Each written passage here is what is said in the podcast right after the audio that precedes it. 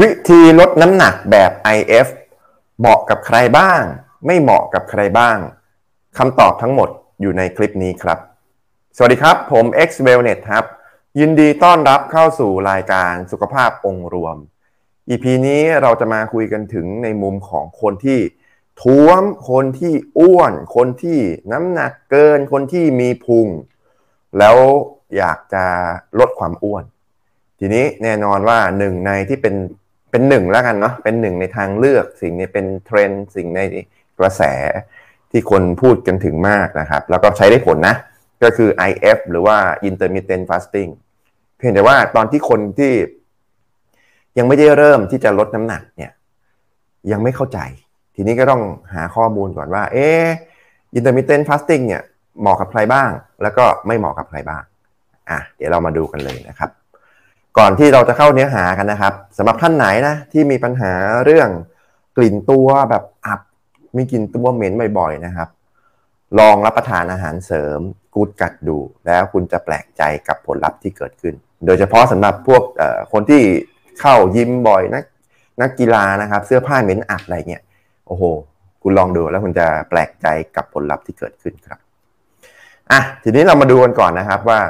ปัญหาของคนที่ น้ำหนักเกินอ้วนลงพุงเอ่ออะไรต่างๆที่ต้องการจะลดน้ำหนักเนี่ยเอ่อคนที่เหมาะนะจริง ๆ วิธีการทำ IF เนี่ยมันแทบจะเหมาะกับทุกคนเลยนะเอาเอาคนที่เอาเอาว่าเหมาะก่อน เหมาะเนี่ยมันจะแบ่งเป็นสองกลุ่ม กลุ่มแรกก็คือกลุ่มที่แข็งแรงปกติอะไม่ได้เป็นโรคอะไรนะ อันนี้ไม่นับรวมอายุนะจะเด็กจะอายุเยอะเนี่ย ถ้าแข็งแรงปกตินะไม่ได้มีโรคประจำตัวอะไรเนี่ยโอ้โหนี่เหมาะมาก มันเหมาะแบบไม่ไม่มีอะไรจะเหมาะกว่านี้ละง่ายมากนะครับ คือทำได้หมดเลยอะคุณจะทำไอเอฟแบบยังไงก็ได้อ่าก็เดี๋ยวรายละเอียดเนี่ยก็ค่อยๆไปดูรายละเอียดกันเพียงแต่ว่าวันนี้เราจะดูกันคร่าวๆก่อนว่าเหมาะกับไม่เหมาะนะครับ อันต่อมานะครับ กลุ่มคนที่มีโรคประจำตัวโอ้อันนี้ก็เหมาะเหมือนกัน เพียงแต่ว่า คุณจะต้องลงรายละเอียด ต้องศึกษารายละเอียด ต้องเอเข้าใจการทำ intermittent fasting เนี่ยเพิ่มเติมหน่อย เพราะมันได้ประโยชน์เยอะแยะไปหมดเลย ถ้าคุณเป็นคนที่อ้วนนะครับ แล้วคุณเป็นเอเอาเอาแค่โรคคิดๆนะโรคคิดๆของเมืองไทยนะอย่างแรกก็คือโรคเบาหวานนะถ้าคุณเป็นโรคเบาหวานนะไม่ว่าจะเป็นไทป์หนึ่งหรือไทป์สองนะคนส่วนใหญ่เป็นไทป์สองใช่ไหมแต่มีคนส่วนน้อยเป็นไทป์หนึ่งอันนี้ผมพูดเผื่อไว้เลย ถ้าคุณเป็นเบาหวานไม่ว่าจะเป็นประเภทหนึ่งประเภทสองนะ คุณเหมาะที่จะทำ intermittent fasting เพราะคุณทั้งจะได้ลดไขมันส่วนเกิน ลดพุง และคุณจะทำให้การตอบสนองของอินซูลินหรือโรคเบาหวานของคุณเนี่ย มันดีขึ้นด้วยอ่าเพียงแต่ว่า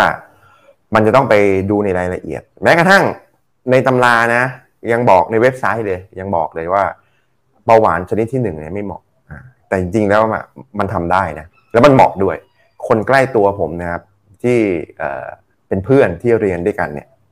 เป็นเบาหวานชนิดที่หนึ่งดีขึ้นมากเลยลดความอ้วนมาได้เยอะมากเลย จากการ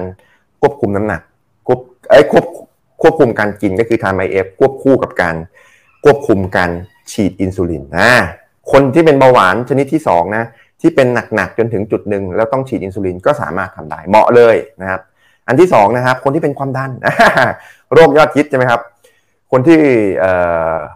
อ้วนเป็นความดันปุ๊บอยากจะใช้วิธีการลดน้ำหนักแบบไปเอฟเหมาะไหมเหมาะมากเลย เพราะมันทำให้คุณน้ำหนักลดลง แล้วความดันของคุณก็ดีขึ้นด้วย อันที่สามนะครับ คนที่มีปัญหาไขมันในเลือดผิดปกติ อันนี้พูดรวมเลยนะ บางคน total คอเลสเตอรอลสูง บางคน HDL ต่ำบางคน LDL สูง บางคนไตรกลีเซอไรด์สูงอย่างเงี้ยเหมาะเลยเหมาะมาก ถ้าคุณเป็นคนที่ตรวจเลือดมาก็เนี่ยเละเทะนะคือคือ lipid profile มีปัญหาเนี่ยแล้วเป็นคนอ้วนด้วย หรืออาจจะไม่อ้วนก็ได้ท้วมก็ได้แล้วคุณอยากจะลดน้ำหนักแบบ IF อะเหมาะนะครับทำได้เลย แล้ว คุงคุณก็จะลดลงไขมันส่วนเกินก็จะลดลง แล้วไขมันในเลือดที่มีปัญหาต่างๆ เนี่ย มันจะดีขึ้นยกแผงเลย อ่า ไตรกลีเซอไรด์ก็ลดลง อ่า HDL ก็เพิ่มขึ้น LDL ก็ลดลง total cholesterol ก็ลดลง อ่า อันนี้คือในกลุ่มของคนที่เหมาะนะอะแถมให้อีกนิดนึงแล้วกัน เผื่อไว้นะ บางทีเนี่ยเอ่อคนที่มีปัญหาเรื่องโรคอื่นๆนะ โรคหัวใจ โรค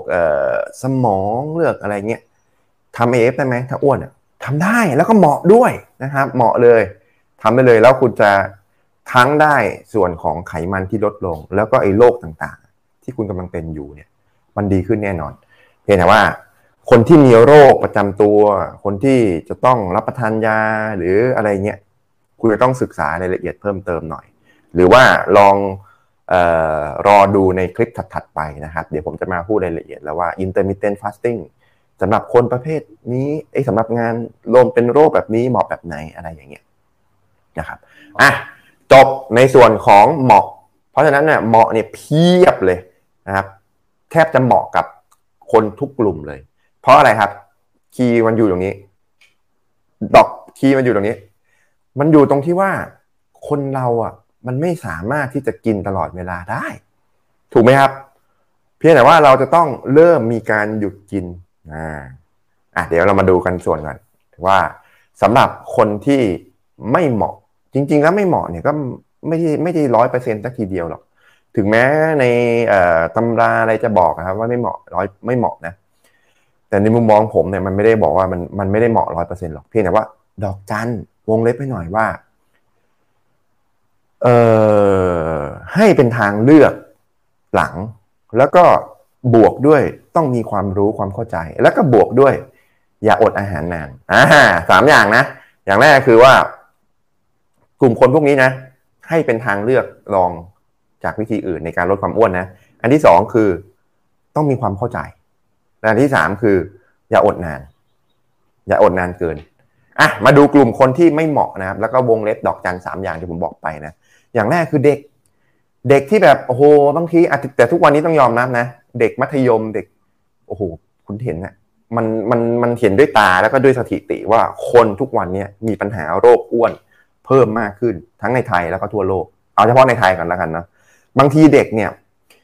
เอ่อต่ำกว่าอายุสิบแปดเนี่ย ยังไม่เข้ามาหาลัยนะยังไม่เข้ามาหาลัยเนี่ย อยากจะลดความอ้วนทำไอเอฟได้ไหมจริง ๆ มันทำได้ แต่เพียงแต่ว่า อย่างที่บอกไอ้สามเงื่อนไขที่บอกไปอะบางทีนะ ไปลดน้ำตาล ไปเลิกน้ำตาลก่อน เด็กอะแอปเดียวก็ลดแล้วแทบจะไม่อ้วนอยู่แล้วนะครับ ไปลดการกินน้ำตาล ลดการกินแป้งลงแต่ละมื้อก่อนอะอันนี้นะอย่างแรกนะ อันที่สองลดการกินจุกจิก คือแบบเอาละปุ๊บแอปหนึ่งเข้าปาก ฝึกให้เด็กกินเป็นมื้อมื้ออ่าจะกินขนมกินอะไรกินไปมื้อเช้าอะกินไปมื้อกลางวันกินไปมื้อเย็น แค่เนี้ย ยังไม่ต้องทำไอเอฟหรอก ก็